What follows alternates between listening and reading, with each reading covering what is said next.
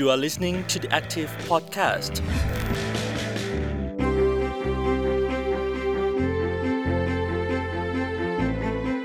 สวัสดีครับ ขอต้อนรับคุณผู้ฟังเข้าสู่ The Active Podcast ทุกวันอาทิตย์ครับ EP นี้อยู่กับผมภูเขาพิรดลภาคีเนต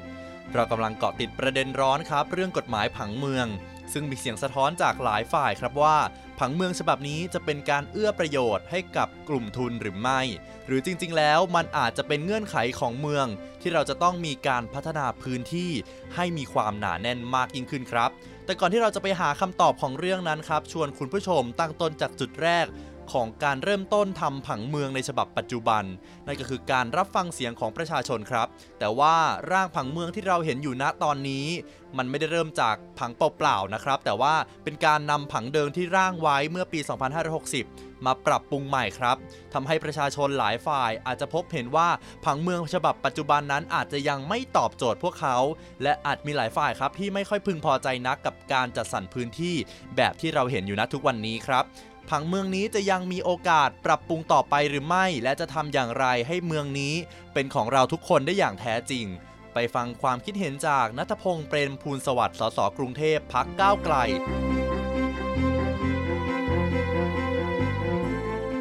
เบื้องต้นครับ อยากให้คุณคุงอธิบายถึงสภาพการเปลี่ยนแปลงของกรุงเทพมหานครของเราครับ ว่าหลังจากที่ผังเมืองนี้ ไม่ว่าจะผ่านหรือมันจะไม่ผ่านก็ตามเนี่ยครับ ตัวผังเมืองนี้จะมี ส่งผลกระทบอย่างไรต่อวิถีชีวิตของเรา แล้วก็ในเชิงกายภาพด้วยว่ามันจะเปลี่ยนแปลงอย่างไรต่อไปบ้างครับ ครับก็เออถ้าเกิดเปรียบเทียบระหว่างร่างผังปัจจุบันที่กำลังอยู่ระหว่างการรับฟังความคิดเห็นนะฮะกับเทียบกับตัวของผังเมืองที่เรากำลังบังคับใช้อยู่ในปัจจุบันเนี่ยครับคิดว่ามันก็จะมีความเปลี่ยนแปลงไประดับหนึ่งเนาะก็คือว่าอาจจะไม่ถึงขั้นว่าเปลี่ยนขนาดนั้น แต่ว่าความเปลี่ยนเนี่ยในแง่ที่ว่ามันก็จะมีการขยายตัวของเมืองในพื้นที่อืมที่เป็นพื้นที่สีส้มก็คือครับเป็นพื้นที่ที่อยู่อาศัยหนาแน่นปานกลางเนี่ยอืมอืมก็จะมีการ ขยายตัวไปตามแนวรถไฟฟ้ามากขึ้น เช่นรถไฟฟ้าสายสีส้ม รถไฟฟ้าสายสีเหลืองเนี่ยฮะอืมก็จะแน่นอนมันก็จะส่งผลกับการที่จะมีเรื่องของอสังหาริมทรัพย์ต่างๆเนี่ยก็จะขึ้นตามแนวของพื้นที่สีส้มตรงนี้มากขึ้น รวมไปถึงการที่พื้นพื้นที่ฝัดเวย์เดิมเนี่ยที่เป็นพื้นที่อนุรักษ์ชนบทและเกษตรกรรมเนี่ยก็มีการลดพื้นที่ลง ก็น่าจะเกิดอสังหาริมทรัพย์ตรงนั้นมากขึ้นเช่นเดียวกันอืมครับก็แน่นอนประชาชนก็อาจจะมีการย้ายมาอยู่แถวนั้นมากขึ้น อาจจะมีความตั้งเป็นแนว ของตึกสูงมากขึ้นกว่าเดิมนะครับ ก็น่าจะเป็นลักษณะประมาณอย่างนั้นอืมซึ่งแน่นอนในชีวิตประจำวันประชาชนที่จะเดินทางถ้าเดินทางจากตรงนอกเมืองเข้าในเมืองก็อาจครัจะบใช้เวลาในการเดินทางระดับหนึ่งพื้นที่ที่มันอาจจะหนาแน่นต่ำอาจจะถูกพัฒนาอัพโซนิ่งหนาขึ้นมาเป็นแน่นขึ้นพื้นที่ที่หนาแน่นมากขึ้นครับสีเหลืองเป็นสีส้ม สีส้มเป็นสีน้ำตาลอะไรก็ครับว่าไปใช่ครับถูกไหมครับทีนี้นั่นหมายความว่ามันก็จะนำมาซึ่งเรื่องของ การใช้ประโยชน์ที่ดินที่มันจะสูงขึ้นตามค่า FAR ถูกไหมฮะ ว่ากันง่ายๆ ก็คือยิ่งสีมันเข้มมันมากเท่าไหร่ เราก็จะสามารถสร้างอาคารที่สูงขึ้นมากมากขึ้นเท่านั้นถูกต้องไหมฮะครับอะทีนี้ตัวค่า FAR นี้มันมีข้อถกเถียงยังไงบ้างไหมฮะ ที่มันอาจจะไปเอื้อประโยชน์ให้กับกลุ่มทุนหรือยังไงคือจริงๆเรื่อง FIR ที่ที่มีการถกเถียงกันว่ามีการเอื้อหรือไม่เอื้อเนี่ยฮะเป็นเป็นเรื่องของ FIR โบนัสครับเนาะครับซึ่งเป็นเป็นการที่แน่นอนเรามีการกำหนด FIR ไว้ว่า FIR เนี่ยควรที่จะกี่เท่าอะไรก็ว่ากันไป แต่ว่าอ่าสิ่งที่เป็นประเด็นก็คือว่าในรัฐเนี่ยในมุมหนึ่งเนี่ยเรามองว่าเอ่อการที่เรามีการอ่าคนกลุ่มหนึ่งเนี่ยสามารถที่จะสร้างอาคารสูงได้เนี่ยควรที่จะมีการ return บางอย่างกลับสู่สาธารณะอย่างเช่นการเป็นพื้นที่สีเขียวครับอย่างเช่นการเป็นพื้นที่รับน้ำการเป็นพื้นที่ให้ประชาชนขายของแก้ปัญหาหาบเร่แผงลอยอย่างเงี้ยฮะอืมอาจจะเป็นอืม hawker center อะไรอย่างงี้ก็ได้ ซึ่งจริงๆเนี่ยพอทำตรงนั้นเนี่ย แล้วเอ่อสิ่งที่เราเรียกว่า FAR โบนัสเนี่ยก็คือว่าถ้าหากว่ามีการทำแล้วเข้าเงื่อนไขตรงนั้นเนี่ยมันก็จะทำให้เอ่อสามารถที่จะสร้างอาคารได้สูงมากขึ้น เพราะว่าเนื่องจากว่าในมุมของผังเมืองเรามองว่าอะคุณมีการอุทิศบางอย่างเพื่อให้เป็นกลับมาเป็นประโยชน์สาธารณะแก้ปัญหาของเมืองที่มันเป็นคอมมอนของเมืองอืมซึ่งอืมเอ่อปัญหาที่มีการถกเถียงกันเนี่ยมันมันก็คงเป็นเรื่องของการที่พอบางครั้งเนี่ยเรามีการให้ FAR โบนัสไปแล้วเนี่ยก็ปรากฏว่าเอ่อการดำเนินการเนี่ยไม่ได้เป็นไปตามเงื่อนไขที่เรามีการ แจ้งไว้แต่แรกอย่างเงี้ยอย่างเช่นว่าตอนแรกคุณอาจจะมีการบอกว่าจะเป็นพื้นที่รับน้ำแต่ว่าตอนหลังเนี่ยพอมีการทำกันจริงๆจนเราอนุญาตให้มีการสร้างตึกสูงไปแล้วเนี่ยแต่กลับกลายเป็นว่าไม่ได้มีการรับน้ำในสาธารณะได้จริงอ๋อ คือเหมือนสิ่งใดที่เขาสร้างขึ้นมาเพื่อหวังจะเป็นประโยชน์กับสาธารณะ มันอาจจะเขาอาจจะปิดไม่ให้ใช้ก็ได้ใช่เพราะว่าเป็นกรรมสิทธิ์ของเขาครับถูกต้องไหมฮะทีนี้เรา ในหน่วยงานภาครัฐจะมีวิธีการควบคุมตรงนี้ยังไง เพื่อให้ประโยชน์นั้นยังคงส่งต่อยังชุมชนได้อะฮะความความจริงอันเนี้ยผมคิดว่าหลักๆเนี่ยมันเป็นเรื่องของการมอนิเตอร์ ซึ่งจริงๆเนี่ยเอ่อทางกรุงเทพมหานครเนี่ยก็ควรที่จะมีเรื่องของการไปติดตามประเมินว่าในอาจจะเป็นรอบก็ได้ครับอาจจะเป็นรอบปีหนึ่งหรือว่า 6 เดือนอะไรก็ว่ากันไปอืมว่าไปอืมตรวจครัสบอบว่าเอ้ยเออพอมันครบรอบเวลาแล้วเนี่ย การใช้ประโยชน์เนี่ยมันยังมีลักษณะเป็นไปตามที่ตกลงกันหรือไม่อืมอืมถ้าเกิดว่าไม่มีการไม่ตรงเป็นไปตามที่ตกลงกันเนี่ยก็ควรที่จะมีบทลงโทษอะไรบางอย่าง อาจจะเป็นค่าปรับอาจจะเป็นเรื่องให้มีการแก้ไขหรือว่าให้ดำเนินการตามวัตถุประสงค์นั้นๆ ก็ว่ากันไปไงครับอันนี้ก็เป็นเรื่องสำคัญที่จะต้องมีการตอบโจทย์ของวัตถุประสงค์ที่ได้รับประโยชน์จากรัฐไปแล้วอะไรเงี้ยแล้วก็ควรที่จะทำให้มันอืมสะท้อนประโยชน์กลับมาที่สาธารณะด้วย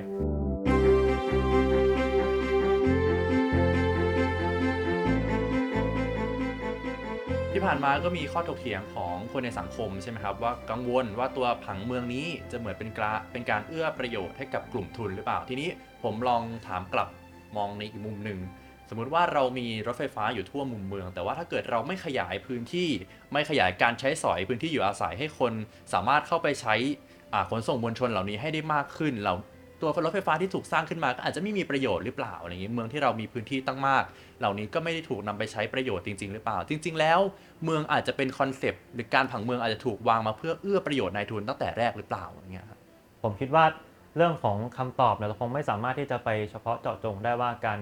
เอื้อหรือไม่เอื้อหรือว่าดีหรือไม่ดีอะไรเงี้ยแต่ว่าจริง ๆ มันคงเป็นสิ่งที่เราต้องบอกว่าเมืองเนี่ย จะต้องเอ่อผังเมืองเนี่ยจะต้องตอบโจทย์ของเมืองที่เราอยู่ครับของประชาชนที่เขาอยู่ในเมืองนั้นๆ ซึ่งก็ก็สะท้อนมากับเรื่องของการมีส่วนร่วมของประชาชนที่ประชาชนเนี่ยควรที่จะเป็นคนที่คิดเองว่าควรที่จะเป็นคนที่ออกแบบเมืองของเขาเองว่าเมืองของเขาเนี่ยควรที่จะหน้าตาเป็นแบบไหน เมืองของเขาเนี่ยควรที่จะ อาจจะเป็นศูนย์กลางเดียวแล้วศูนย์กลางใหญ่ๆจะมีรถไฟฟ้ากี่สายก็ได้ หรือว่าอาจจะเป็นอืมอืมหลายศูนย์กลางย่อยๆ แล้วก็ทำให้เราเดินทางใกล้ใกล้ขึ้น อาจจะอืมไม่ต้องอืมเดินทางไปไกลไปทำงานในเมือง แต่ว่าเดินทางในซับเซ็นเตอร์ย่อยๆ เพราะว่าแค่นั้นก็มีแหล่งงานที่เพียงพอแล้วไงครับก็คิดว่าน่าจะอยู่ที่ประชาชนเป็นคนที่พิจารณาเองว่าวิชั่นของเมืองเขาเนี่ยควรที่จะเป็นยังไง อ่านอกเหนือจากเรื่องของตัวกลุ่มทุนแล้ว เรามีอีกประเด็นหนึ่งที่ก็อาจจะตีคู่มาใกล้ ๆ กันก็คือเรื่องของพื้นที่สีขาว พื้นที่ของทหารถ้าว่ากันง่าย ๆ ตรงนี้มีปัญหาอย่างไรบ้างครับสำหรับการวางผังเมืองที่เกิดขึ้นในตอนนี้ครับครับก็ก็ก็ต้องบอกอย่างนี้ครับว่าในส่วนของผังเมืองเนี่ยเรามีพื้นที่ผังสีเนี่ยเราจะมีหลายสีเนาะอืมถ้าเกิดว่าทางทุกท่านเนี่ยเห็นเนี่ยก็จะมีสีเหลืองสีแดงอะไรอ่าเงี้ยเนาะแล้วก็ สีน้ำเงินอะไรประมาณเนี้ยครับ แต่ครับว่าครับเอ่อรถมันจะมีอยู่อย่างหนึ่งที่เราจะเห็นว่ามันกลายเป็นสีขาวก็คือนั่นก็คือพื้นที่ทหาร อืม ซึ่งก็ต้องบอกงี้ครับว่าเอ่อพื้นที่ทหารที่เราบอกว่าเป็นสีขาวเนี่ยมันไม่ได้หมายความว่าสีขาวเนี่ยมีอยู่จริงตามผังเมืองนะแต่มันกลายเป็นว่าจริงๆเนี่ยผังเมืองเนี่ยความจริงมันไม่ได้มีสีขาว แต่สีขาวจริงๆเนี่ยมันหมายถึงว่าเป็นพื้นที่นอกการบังคับใช้ของผังเมืองนั้นเนาะซึ่งหมายความว่าพื้นที่ทหารตรงนั้นเนี่ยไม่ได้มีการควบคุมตามกฎหมายผังเมืองจะสร้างอะไรก็ได้จะใช้ประโยชน์อะไรก็ได้ ครับโดยครับ ที่ไม่ได้ตอบโจทย์ของผังเมืองเลยอืมครับ ก็คืออยู่นอกเหนือจากทุกๆ สีครับไม่ได้มีการระบายสีตั้งแต่แรกใช่ครับว่ากันอย่างนั้น อันนี้ผมก็ลองคิดดูแปลว่าเขาก็จะซ้ำทำอะไรก็ได้ในพื้นที่ตรงนั้นถูกต้องไหมฮะเพราะมันถูกไม่ครับมีอะไรมาควบคุมถูกครับ มันมันมีตัวอย่างหรือมันมีผลกระทบอะไรที่เคยเกิดขึ้นมาก่อนแล้วไหมฮะในอดีตคือจริงๆถ้าถ้าถามว่าเอ่อมันกระทบอะไรไหมผมคิดว่ามันคงเป็นเรื่องของการที่เอ่อเราปล่อยให้มันมีการใช้ประโยชน์ที่ดินในลักษณะที่ว่าอาจจะไม่ได้เป็นประโยชน์ต่อสาธารณะมากนักอืมหมายความว่าอืม พื้นที่ทหารเนี่ยถ้าเราเห็นว่ามันเป็นก้อนใหญ่ๆเนี่ยมันน่าจะมีการใช้ประโยชน์ได้ได้มากกว่านั้น หรือไม่ในแง่ของสาธารณะ อย่างเช่นว่า ถ้าเรามองในมุมว่าอย่างที่ทุกวันนี้เรามีการถกเถียงกันเรื่องของการตัดถนนการเวนคืนถนนเพื่อที่จะเวนคืนในพื้นที่บ้านประชาชน เพื่อแก้ปัญหารถติดแก้ปัญหาบล็อกที่มันใหญ่เกินไปอย่างเงี้ยฮะกลายว่าจริงๆเนี่ยความจริงเนี่ยถ้าเราเอามาใช้ประโยชน์ในแง่ของพื้นที่ทหารจากเดิมเนี่ยที่มันอาจจะเป็นพื้นที่ที่ดินที่มีผืนใหญ่มากที่เรามองไกลๆก็เห็นนะแต่ว่าถ้าหากว่าเรามีการ ทำให้พื้นที่ตรงนั้นเนี่ยเป็นสาธารณประโยชน์ได้ว่า ถ้าเกิดเราผ่าบล็อกเนี่ยเลือกที่จะทำถนนเนี่ยเราต้องเลือกพื้นที่ที่เป็นของรัฐก่อนครับแน่นอนถ้าเกิดว่าเป็นพื้นที่ทหารเนี่ยก็ช่วยใช้ประโยชน์ได้อืมได้ได้มากกว่าที่เป็นอยู่ เพราะว่าด้วยด้วยความที่หลาย ๆ ครั้งเนี่ยเราก็จะมีการถกเถียงกันนะว่าพื้นที่ทหารเนี่ยควรที่จะอยู่หรือไม่อยู่ในเมือง เพราะว่าด้วยความที่ปัจจุบันเนี่ยถ้าเกิดว่าเราพูดถึงเรื่องภาวะสงครามหรืออะไรส่วนใหญ่ก็จะไปเกิดตามแนวชายแดนครับหรืออะไรครับแต่ว่าในพื้นที่ในเมืองก็อาจจะมีความจำเป็นน้อย อืมครับอืมอืมคือคืออย่างน้อยที่สุดแล้วเนี่ยไอ้พื้นที่สีขาวที่เป็นของทหารเหล่านี้อย่างน้อยก็ควรจะอยู่ในอ่ากรอบการควบคุม เช่นเดียวกับพื้นที่อื่น ๆ ที่เป็นของประชาชนถูกต้องไหมครับใช่ครับเพื่อที่จะ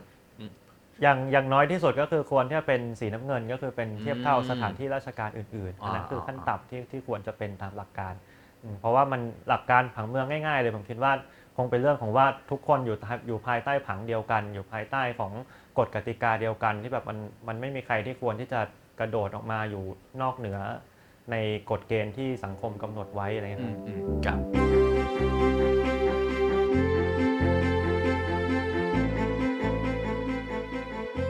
อย่างที่พูดไปนะครับว่าผังเมืองก็คงเป็นเรื่องที่ทุกคนควรจะได้มีสิทธิ์กำหนดเข้าไปมีส่วนร่วม พอทีนี้เรากำลังจะได้มีผังเมืองฉบับใหม่กันมี ข้อกังวลอย่างไรบ้างคะเกี่ยวกับกระบวนการรับฟัง หรือการมีส่วนร่วมของประชาชนที่กำลังเกิดขึ้นณตอนนี้ครับจริงๆเรื่องเรื่องการรับฟังความคิดเห็นเนี่ยถ้าเกิดว่าอย่างที่เราเห็นเห็นมาเนี่ยปัญหาที่ผ่านมาเราจะพบว่าเอ่อการที่ปัจจุบันเนี่ยกระบวนการในการทำของเราเนี่ยคือเราว่าเอ่อคือคือสิ่งที่พวกเราเวลาทำเนี่ยเราทำแล้วเรามีตุ๊กตามาแล้วอืมเสร็จเรียบร้อยเสร็จเราทำปุ๊บนำเสนอให้ประชาชนฟังพูดไปสัก 2 ชั่วโมง แล้วประชาชนก็รู้สึกว่าเฮ้ยวันเนี้ยฉันตั้งใจที่จะ มาสะท้อนอะไรบางอย่าง แต่ครับกลายเป็นครับว่ากลายเป็นว่าเอ่อหน่วยงานเนี่ยมาเล่าให้เขาฟังแล้วเขาก็ไม่ได้พูดอะไรประมาณเนี้ยแล้วมันก็เลยกลายเป็นว่าเมืองผังเมืองที่มันที่มันออกมาเนี่ยมันก็กลายเป็นว่าไม่ตอบโจทย์ในสิ่งที่ประชาชนต้องการ เพราะฉะนั้นเนี่ยถ้าเกิดย้อนไปอย่างแรกที่มันควรจะเป็นที่สุดเลย ก็คือว่าเอ่อผังเมืองเนี่ยควรที่จะเริ่มต้นกับการที่ฟังก่อนแล้วค่อยพูดก็คือฟังเลยประชาชนเห็นว่าปัญหาอะไรที่สำคัญที่สุดของเมืองเขาเมืองอืมของเขาเมืองที่เขาต้องการ เป็นแบบไหนควรที่จะตอบโจทย์อะไรในชีวิตครับของเขา นั่นคือสิ่งสิ่งที่เราคงจะต้องบอกว่า ถ้าเกิดว่าเราเห็นดาวเหนือดวงเดียวกันน่ะเราก็จะมุ่งตรงไปในทิศทางเดียวกัน แล้วทุกอย่างมันจะง่ายด้วยในแง่ว่าสุดท้ายถ้าเกิดว่าเราทำความเข้าใจกับประชาชนแต่แรกอะปัญหาระหว่างทางมันก็จะเกิดขึ้นน้อยลงมากๆ เพราะว่าเราทำความเข้าใจกันแต่แรกแล้ว แต่ถ้าเกิดว่าเราโยนตุ๊กตามาก่อนแล้ว มันโจทย์มันผิดแต่แรกแล้วกลายเป็นมันเอาใจทุกคนมันก็เป็นเรื่องยากไปหมดครับ คือเหมือนว่าปัญหาที่เกิดขึ้นนะตอนนี้กระดุมเม็ดแรกมันคือการที่ทางหน่วยงานเอาผังเมืองที่เคยร่างมาก่อน ครับ เอามาให้ประชาชนดู แล้วก็ให้ครับ ประชาชนให้ความคิดเห็น ซึ่งในตอนรับฟังความคิดเห็นเนี่ยก็อาจจะไม่ได้มีช่วงเวลา ไม่ได้มีแอร์ไทม์ให้ประชาชนได้พูดถึงข้อเดือดร้อนของเขามากนัก ครับผมตอนนี้แล้วหลังจากนี้นะฮะมันพอจะมีช่องทางไหนอีกไหมฮะที่ประชาชนจะเข้าไปมีส่วนร่วมได้อีกอะครับ ก็ปัจจุบันเนี้ฮะก็ต้องบอกว่าทางเอ่อ ประชาชนเนี่ยยังสามารถที่จะไปมีส่วนร่วมในแง่ของการส่งเอกสารเป็นลายอักษร เพื่อจะส่งความเห็นให้กับทางกรุงเทพมหานครเนี่ยได้ถึง 29 กุมภาพันธ์นะคครัรับบซึ่งทางกทมเนี่ยขยายเวลาไว้ ซึ่งก็มีความจำเป็นอย่างยิ่งเนื่องจากว่าถ้าหากว่าประชาชนเนี่ยไม่ได้แสดงความเห็นในครั้งเนี่ยอืมแล้วหลังจากเนี้ยมันจะมีอีกสักรอบหนึ่งซึ่งจะเป็นผังในเวอร์ชั่นหลังการแก้ไขนี้แล้วเนาะอืมซึ่งถ้าเกิดเป็นเวอร์ชั่นนั้นเนี่ยแล้วมันมีการเปลี่ยนแปลงอย่างไรเนี่ย คนที่จะมีการแสดงความเห็นอีกครั้งหนึ่งได้เนี่ยก็จะต้องเป็นคนที่แสดงความเห็นไปแล้วในครั้งนี้ด้วยอืมเพราะฉะนั้นผมคิดว่าคงมีความสำคัญอย่างยิ่งที่ประชาชนจะต้องมีการแสดงความเห็นเพื่อที่จะรักษาสิทธิ์ตัวเองในครั้งนี้ก็ส่วนที่เหลือเนี่ยถ้านอกจากโปรเซสตรงเนี้ยก็อาจจะเป็นการสะท้อนเสียงไปยังเอ่อหน่วยงานไม่ว่าจะเป็นทางกทม ทางผู้ว่ากทม หรือว่าหน่วยงานที่เกี่ยวข้องต่างๆ ให้มีการปรับปรุงในอนาคตว่ากระบวนการรับฟังความคิดเห็นเนี่ยจะต้องดีกว่าที่เป็นอยู่ในปัจจุบันครับ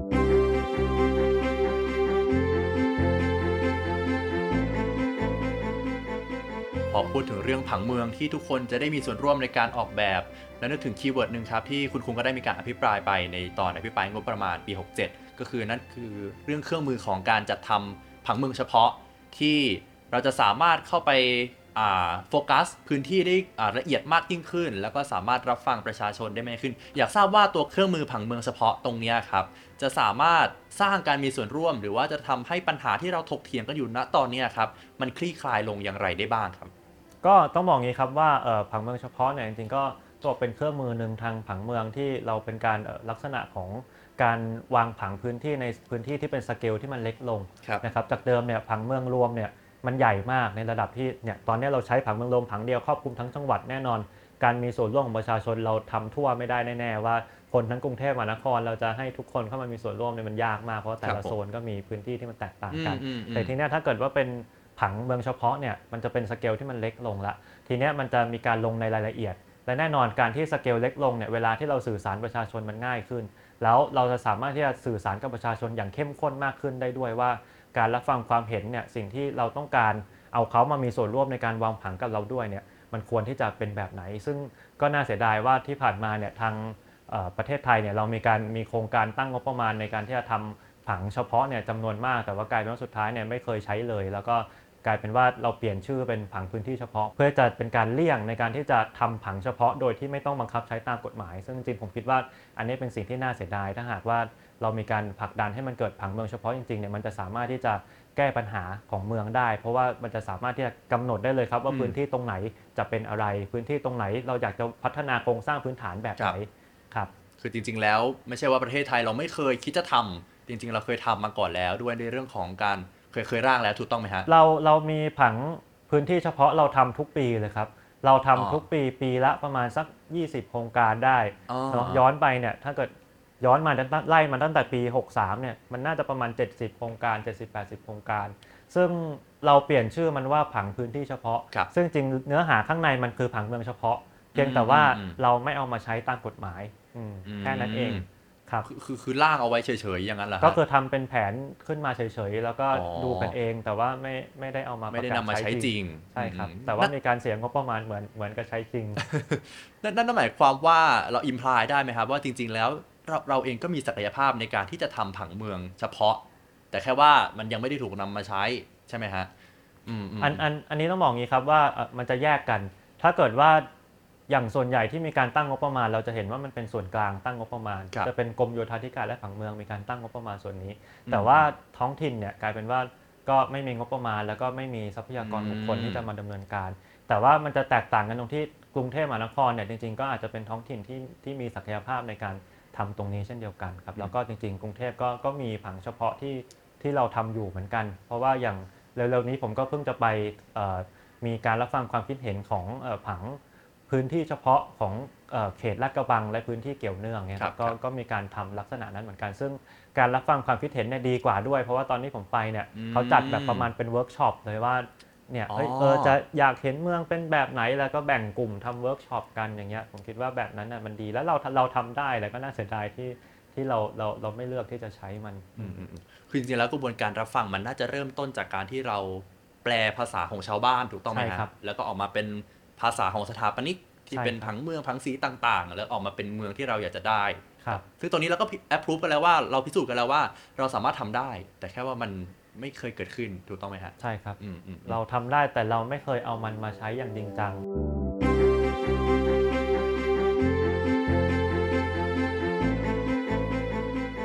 ถ้าเรามองในภาพประเทศอื่น ๆ ในภาพใหญ่ของทั้งโลก ตัวเครื่องมือผังเมืองเฉพาะตรงเนี้ยครับอ่า ในทุกๆ เมืองหลวงเลยไหมฮะที่เขามีการใช้สิ่งนี้กัน ก็อาจอาจจะตอบไม่ได้ว่าเป็นทุกเมืองหลวงหรือไม่ แต่ว่าเพียงแต่ว่าในเมืองต้องบอกว่าในโลกเนี้ยมีเมืองจำนวนมากที่มีการใช้เครื่องมือที่เรียกว่าผังเมืองเฉพาะ หรือว่า specific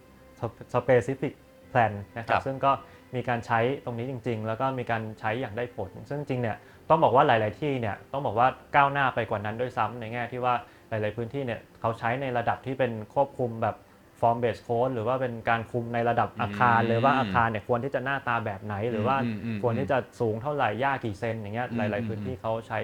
ขนาดนั้นด้วยซ้ำซึ่งเข้มอืมมีความเข้มข้นมากกว่าตัวของผังเฉพาะเหมือนด้วยเวซ้ำลาเราไปเที่ยวแล้วเราก็เห็นว่าเอ้ยเมืองเขาหน้าตาตึกคครัล้ายบๆกันหมดสีโทนเดียวกันอะไรประมาณใช่ครับนี้ถูกไหมฮะใช่ครับอืมทีนี้ตัวเรื่องของการรับฟังไปแล้ว เรื่องของ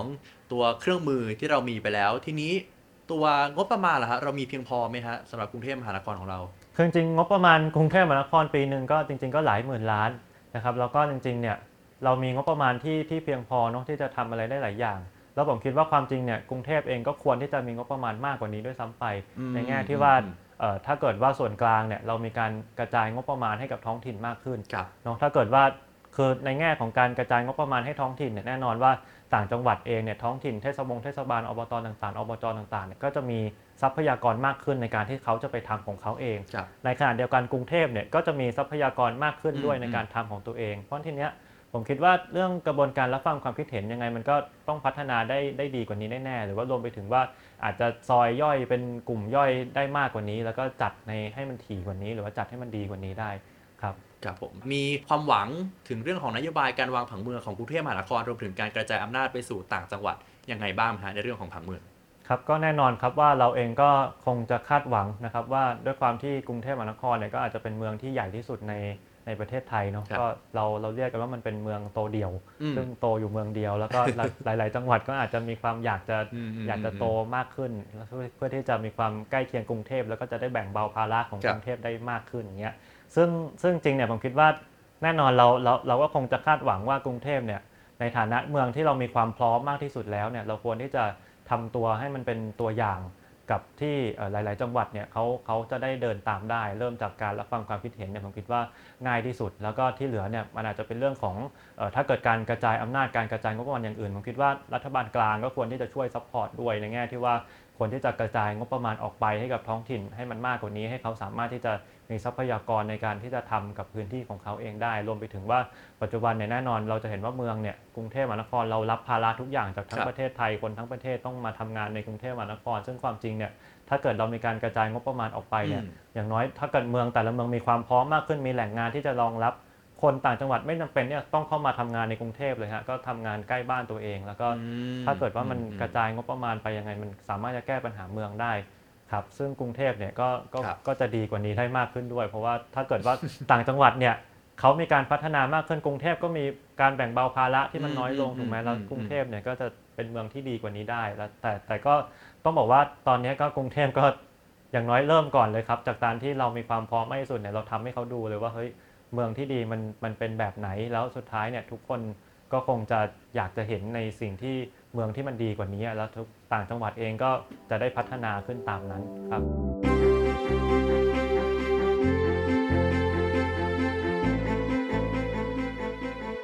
และนั่นก็เป็นอีกความเห็นหนึ่งจากสมาชิกสภาผู้แทนราษฎรครับ ที่มองครับว่าผังเมืองจะตอบโจทย์ได้ ประชาชนเองก็ต้องมีส่วนร่วมครับ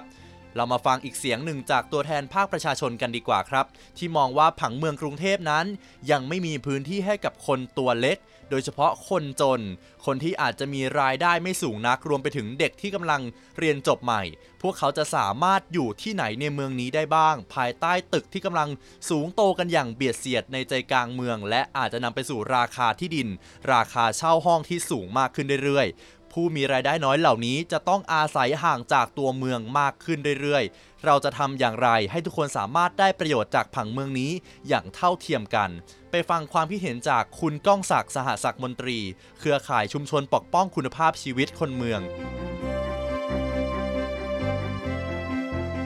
เราจะทำยังไงได้บ้างคะที่เราจะสามารถกระจาย ตัวอำนาจของการเข้ามามีส่วนร่วมในการจัดวางผังเมืองตรงเนี้ยครับ ดูดูจะเป็นเรื่องที่ยากไหมครับแต่ว่าเราต้องทำหรือเปล่าครับหรือว่าจริงๆอาจจะไม่ได้ยากขนาดนั้น คุณพูดให้ยากมันก็จะยากทันที อ่าอ่าเพราะเขาพูดให้มันยากไปหมดไงตั้งแต่ต้น อืม แค่พูดเรื่องผังเมืองเฉพาะเนี่ยห้าสิบปีคุณไม่ทำยากไม่มีงบลงพื้นที่ยากยากยากแม่งก็เลยไม่ได้ทำไง อืมอืมวันไหนแหละที่คุณจะเริ่มคุณจะเห็นผลมัน ตอนนี้นะเหล่าคณาจารย์ ค่ายอื่นๆที่ไม่ใช่ค่ายที่จะทำหลังเมือง ลงพื้นที่ทำผังยากได้รับการจัดจ้างมันต้องมีงบ มีหัวใจครับและกลุ่มที่ให้งบให้อะไรบางทีมันต้องเป็นเอกชนที่ให้งบมาเขาต้องการให้ย่านนั้นดี คุณช่วยทำรีเสิร์ชและทำผ่านการพัฒนาที่ได้ทั้งคนรวยคนจนคนขายของห้างร้านที่อยู่ข้างๆ แม่งได้หมดครับการลงพื้นที่วิจัยของพวกเขาเนี่ย คุณไปดูเถอะเขาไม่ได้ทำแบบนี้อืมอืมเขาลงสำรวจตามตอกลงซอยอืมเฮ้ยอืมชวนมากลุ่มมันมีส่วนร่วมเฮ้ยอืม กูจะทำอย่างนี้กูจะทำไฟโอเวอร์สกายวอล์กอืมหรือทำถนนข้างล่างฟุตบาทอแนยากวมีส่วนร่วมกับคนในชุมชนอืมผมเห็นเขาทำแล้วเออมาทำดีๆก็ทำได้นี่หอืว่ามอืมเราก็ถามเขานะถึงผังเมืองนี้เขาบอกเขาไม่ได้ยุ่งไปถึงคณาจารย์คนอื่นที่เขาไม่ได้ยุ่งเลยเขาไม่ได้เชิญด้วย ไม่ได้รับเชิญ ไม่ได้มีส่วนร่วม มันกลับไปที่ว่ารอบการรับฟังความเห็นของผู้ทรงคุณวุฒิคนเหล่านี้หายไปไหนหมด ไม่ได้รับเชิญเลยอืมอืมคุณเถียงผมก็ได้ แต่ผมมีรายชื่อนะว่าคุณเชิญใครบ้างอะอืมอืมอืมนี่คือที่มาที่ไปทั้งหมด ทุกอย่างมีที่มาที่ไป เพียงแต่ว่า พอเรารู้แล้วเนี่ย คุณจะดึงการ์ดขึ้น แล้วคุณจะชี้หน้าบอกไอ้หัวหมอ มึง NGO อีกแล้ว คุณจะเอาอย่างนั้นหรือเราสะท้อนเพื่อให้เกิดการแก้ไขเพื่อประโยชน์ของคนส่วนใหญ่ ซึ่งตอนนี้ลามก็มาสู่คนเมืองแล้วครับ คนอีกสถานะหนึ่งแล้ว รวยจนไม่เกี่ยวแล้วอืมอืม ซึ่งเมื่อกี้ผมทิ้งไว้เรื่องเรื่องจนเนี่ยยิ่งหนักเลยผังนี้ไม่ได้พูดถึงคนจนเลย พูดแต่ว่าถ้าคุณเจียดที่ให้คนจนส่วนหนึ่งคุณจะได้สร้างเพิ่ม 20%อืมอืมและถ้าอะไรที่แตะเกี่ยวกับคนจนมากมากขึ้น ให้ไปคุยกับการเคหะพอมพออชนู่นอืมโยนให้ไม่ไกลตัว แต่ถามว่าผังเมืองฉบับนี้ทำอะไรได้ ผังเมืองทำอะไรได้ คุณระบายสีให้คนได้เยอะแยะ ระบายสีให้ในายทุน ระบายสีให้ชาวบ้าน ให้คนทำหมู่บ้าน ให้คนทำการเกษตร คุณทำได้หมด คุณมีซักสีให้คนจนไหม มีปะคนจนทั้งที่อยู่จริงและอยู่แฝงในกรุงเทพหลายล้านคนอยู่ตรงไหน ซุกอยู่ตามรูต่างๆ อยู่ตามชายขอบ อยู่ทางสลัม อยู่ตามคลองเตย แค่ตรงโซนการท่าเรือนี่นะ เป็นที่การท่าเรือนี่บริบทเดียวนะ เรามีที่ของการรถไฟ ทหาร ทรัพย์สิน ธนารักษ์ และอื่นๆอีกมากมายที่เป็นที่ที่ทิ้งลกล้างไว้ ทิ้งว่างๆไม่ทำอะไร แต่กักไว้เอ้ยของกูกูไม่มึงยุ่งที่ใต้ทางด่วนตลอดแนวนับ เป็นร้อยร้อยพันพันกิโลเมตรทำอะไรทำไมคุณไม่ผนวกพวกนี้มา แล้วคุณจัดทำเลยทำไมไม่หนึ่งสีเลย สีที่มันพอจะเป็นที่โล่งที่ว่างที่พอจะเอามานำพัฒนาต่อ สิทธิ์ของใครคุณไม่ต้องพูด ถ้าคุณได้พวกนี้มานะคุณเห็นสีนะ คุณก็ไปเจรจากับหน่วยงานพวกนี้ดิให้ได้มาซึ่ง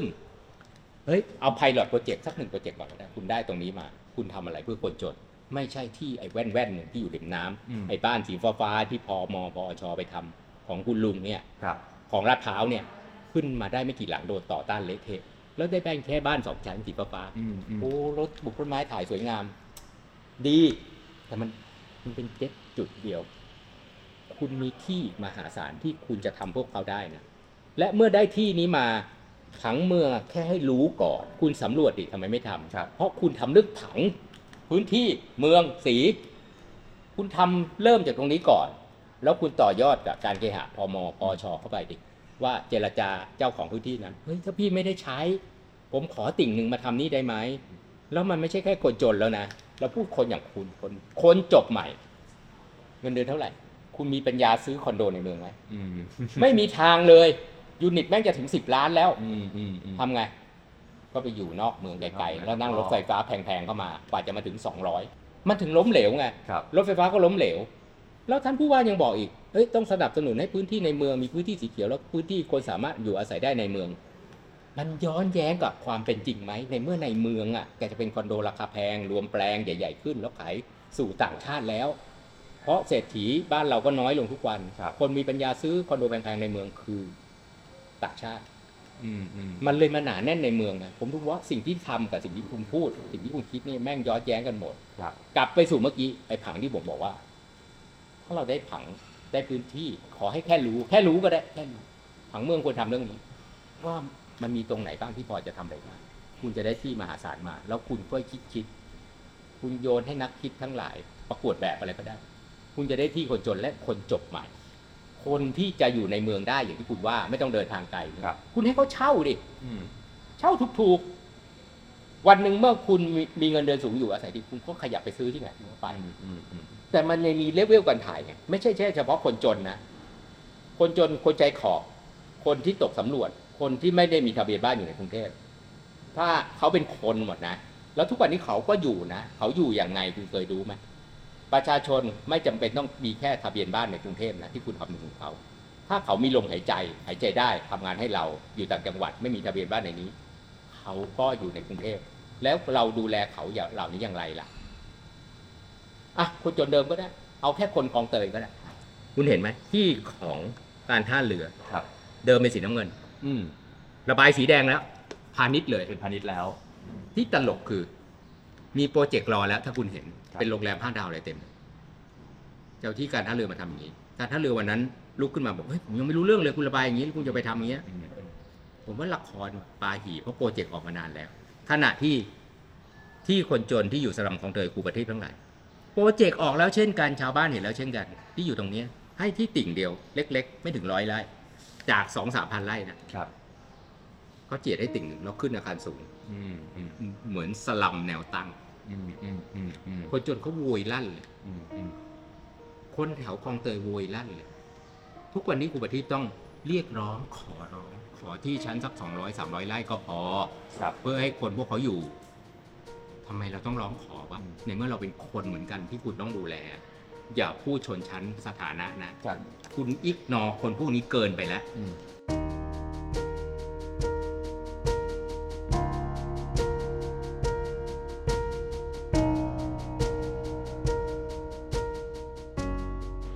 ผังเมืองกรุงเทพเพื่อนายทุนไหมครับถ้าตอบตรงๆก็คือเอื้อมแต่ไม่ใช่ข้อใหญ่ที่เรามาตีเรื่องนี้นะอืมอืมอืมอืมสำหรับผมผมพูดแล้วไงที่มาที่ไปคุณผิดอืมอืมเพราะถ้าคุณคุยรวมทุกหมดนะนายทุนก็ได้อืมชาวบ้านก็ไม่เสียอืมอืมหรือเสียน้อยที่สุด เพราะเขาเคยชินกับการถูกลิดรอนสิทธิ์อยู่แล้วชาวบ้านอืมแต่อย่าทุบหัวกันให้มากขนาดนี้อืมอย่าย่ามใจกันขนาดนี้มันเกินไปอืมอืมอืม ถอยมารับฟังนิดนึงนายทุนก็ผมว่านายทุนมาจากไหนเขาก็มาจากคนจนที่ไต่เต้าขึ้นมา หาทุนมากู้หนี่ยืมสินมาเขามีพระคุณกับเมืองนี้นะผมบอกผมไม่ได้ต่อต้านอสังหารนะแต่เราเดินกันไปด้วยกันด้วย แนวทางที่ถูกต้อง win-win กันเถอะอืมอืมอืมคุณภาพชีวิตเนี่ยเวลาได้มันได้กันหมด ไม่ใช่คุณอยู่ข้างบนชั้นเพนท์เฮาส์แล้วคุณมีคุณภาพที่ที่ดี แต่ผมอยู่ข้างล่างอยู่เหมือนหมูเหมือนหมาเฮ้ยเวลาคุณเดินลงมาคุณก็อยู่กับผมไง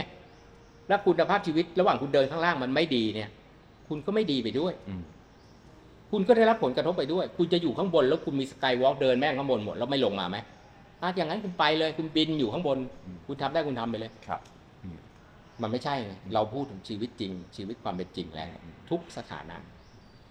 ในเมืองที่มีหลายมีคนหลายชนชั้นเว้ยมันเป็นความเป็นจริงของโลกนะนะแต่จะอยู่ร่วมกันยังไง จุดสมดุลจุดศูนย์กลางมันมันไม่มีใครสมดุลที่สุดหรอก แต่อย่างนี้มันเกินไป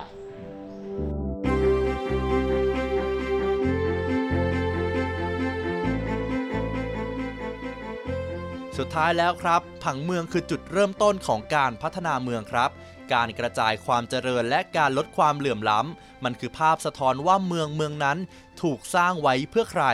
แม้จุดตั้งต้นของร่างผังเมืองนี้อาจจะไม่ได้มาจากเสียงของประชาชนโดยทั้งหมดนะครับ แต่คนกรุงเทพก็ยังสามารถยื่นหนังสือ แสดงความคิดเห็นต่อร่างผังเมืองรวมได้ด้วยตัวเอง หรือส่งไปรษณีย์ไปที่สำนักการวางผังและพัฒนาเมือง หรือผ่านทางเว็บไซต์สำนักการวางผังและพัฒนาเมืองายในวันที่ 29 กุมภาพันธ์ ปี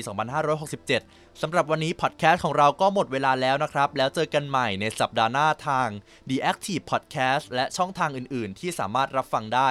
สำหรับวันนี้ สวัสดีครับ You are listening to the Active Podcast.